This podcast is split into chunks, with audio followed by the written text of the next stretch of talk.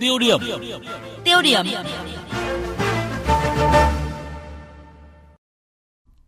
Thưa quý vị và các bạn, tại phiên giải trình của Thường trực Hội đồng Nhân dân thành phố Hà Nội về công tác quản lý trật tự xây dựng diễn ra cách đây 2 ngày, có một con số đáng chú ý đó là Hà Nội đang tồn tại 85 công trình lớn vi phạm trật tự xây dựng, trong đó ít nhất 10 công trình vi phạm đến mức chuyển cơ quan điều tra xử lý hình sự.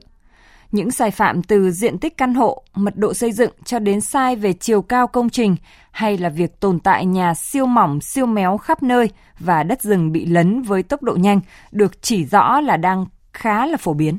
Và để xảy ra thực trạng này thì 98 cán bộ thanh tra xây dựng đã, đã bị xử lý kỷ luật, nhưng chỉ có 5 trường hợp là bị buộc thôi việc. Con số 98 cán bộ bị xử lý kỷ luật, trong đó có 5 cán bộ bị buộc thôi việc tương ứng với 5%. Liệu có phải là biện pháp nghiêm khắc, quyết liệt để giữ gìn trật tự xây dựng ở thủ đô Hà Nội, vốn đã và đang diễn biến rất phức tạp hay không?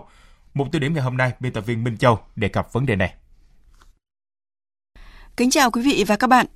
Xin được mở đầu mục tiêu điểm về trật tự xây dựng ở Hà Nội bằng khẳng định của người đứng đầu Ủy ban nhân dân thành phố Hà Nội, ông Nguyễn Đức Trung về tinh thần kiên quyết xử lý cán bộ sai phạm tại phiên giải trình của Thường trực Hội đồng nhân dân thành phố Hà Nội diễn ra cách đây 2 ngày. Trong 3 năm qua đã có 98 cán bộ liên quan đến chủ tịch, phó chủ tịch, xã, phường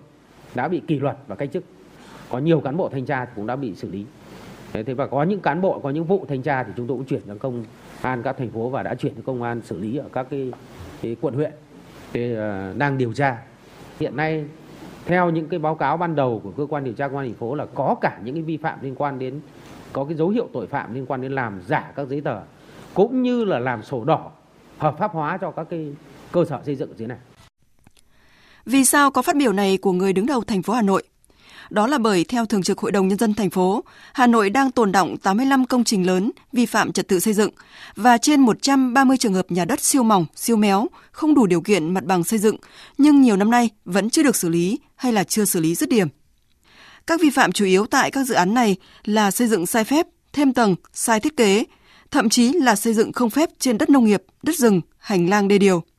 Rồi có cả tình trạng phá rừng, lấn chiếm đất rừng phòng hộ. Việc chậm xử lý những sai phạm này cho thấy còn những biểu hiện bao che, làm ngơ của chính quyền cơ sở. Đơn cử như vụ việc ở Sóc Sơn, hàng trăm nghìn mét vuông rừng phòng hộ đã bị băm nát để xây biệt thự, biệt phủ trái phép, đã được thanh tra chính phủ chỉ ra từ năm 2006, nhưng đến nay các công trình sai phạm vẫn đang tồn tại. Và trong kết luận mới nhất về vụ đất rừng Sóc Sơn, thanh tra chính phủ chỉ rõ, chỉ riêng hai xã Minh Phú, Minh Trí và khu vực ven bảy hồ lớn trong quy hoạch rừng đã có gần 800 công trình vi phạm. Những vi phạm này đã được chỉ ra từ năm 2006 và sau thanh tra, sai phạm cũ không những không được khắc phục mà tiếp tục để xảy ra những sai phạm mới. Điều này cho thấy công tác quản lý về trật tự xây dựng ở thủ đô nghiêm đến mức nào. Luật sư Nguyễn Thế Truyền, công ty luật hợp danh Thiên Thanh, đoàn luật sư Hà Nội cho rằng rõ ràng đã có dấu hiệu của cái việc chính quyền ở đây bao nhiêu năm qua đã không hề tuân thủ hay thực hiện được hết những cái chức năng, chức trách cũng nhiệm vụ của mình. Người dân có quyền đặt nghi ngờ rằng vi phạm này liệu có hay chăng đang có những cái gọi là lợi ích mà bên phía chính quyền và bản thân những người vi phạm này đang có. Tại phiên giải trình của Thường trực Hội đồng nhân dân thành phố Hà Nội, Chủ tịch Ủy ban nhân dân thành phố Hà Nội, ông Nguyễn Đức Trung cho biết sẽ xử lý dứt điểm những vi phạm về trật tự xây dựng và xử lý nghiêm các trường hợp dung túng, bao che. Dù vậy thì dư luận vẫn không khỏi băn khoăn khi chính người đứng đầu thành phố Hà Nội cho biết 98 cán bộ thanh tra xây dựng đã bị xử lý kỷ luật, nhưng chỉ 5 cán bộ bị buộc thôi việc liên quan đến những sai phạm nghiêm trọng trong lĩnh vực xây dựng. 98 và chỉ 5, trong khi 12 kết luận thanh tra đã liệt kê 25 công trình xây dựng, dự án lớn tại Hà Nội có vi phạm trật tự xây dựng nghiêm trọng. Sai từ diện tích căn hộ, từ mật độ xây dựng cho đến sai về chiều cao công trình mà tòa nhà 8B Lê Trực nhiều năm nay chưa được xử lý dứt điểm là một ví dụ điển hình. 98 và chỉ 5, trong khi nhiều chung cư phải cắt ngọn, nhà siêu mỏng, siêu méo tồn tại khắp nơi và đất rừng bị lấn chiếm mà vụ phá rừng phòng hộ Sóc Sơn là một bằng chứng cụ thể. Đã có nhiều năm nghiên cứu về hệ thống luật pháp về quyền hạn và trách nhiệm của chính quyền các cấp. Theo luật sư Nguyễn Thế Truyền, chính quyền các địa phương có đủ thẩm quyền, đủ công cụ, đủ lực lượng để ngăn chặn công trình xây mới và xử lý dứt điểm những sai phạm. Thế nhưng, biện pháp xử lý của các địa phương mới chỉ dừng lại ở hình thức xử lý vi phạm hành chính. Điều này khiến cho tình trạng vi phạm trật tự vẫn diễn biến phức tạp.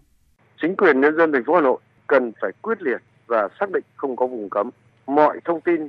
của cái tiến trình làm việc xử lý sai phạm cần phải được công khai, minh bạch, giáo dục phòng ngừa răn đe đối với những cá nhân tổ chức khác đang có hoặc chuẩn bị hoặc đã có những cái dấu hiệu của vi phạm thì sẽ có những cái biện pháp để xử lý khắc phục tự mình tránh làm sao được khỏi vi phạm này.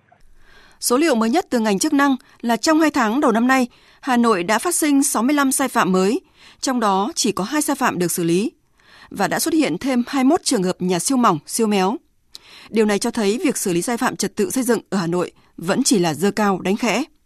Bởi vì nếu chỉ mất một khoản tiền nhỏ nhưng được xây thêm một tầng, mở rộng diện tích thì có lẽ là bất cứ tổ chức cá nhân nào cũng sẽ không ngại ngần vi phạm. Trở lại với câu chuyện 98 cán bộ thanh tra xây dựng ở Hà Nội đã bị xử lý kỷ luật do buông lỏng quản lý, thiếu trách nhiệm để xảy ra những vi phạm nghiêm trọng, ảnh hưởng đến trật tự và quy hoạch xây dựng của thủ đô. Dư luận không thể không đặt câu hỏi, liệu việc xử lý này có tương xứng? Con số 98 cán bộ bị xử lý kỷ luật, trong đó có 5 cán bộ bị buộc thôi việc, tương ứng với 5%, liệu có phải là biện pháp nghiêm khắc, quyết liệt để gìn giữ trật tự xây dựng ở thủ đô Hà Nội vốn đã và đang diễn biến rất phức tạp? Xin được nhắc lại phát biểu của Chủ tịch Ủy ban nhân dân thành phố, ông Nguyễn Đức Trung là phải làm rõ, xử lý nghiêm tất cả những trường hợp dung túng, bao che liên quan đến hợp thức hóa các công trình sai phạm. Phát biểu này của người đứng đầu thành phố Hà Nội được dư luận rất ủng hộ.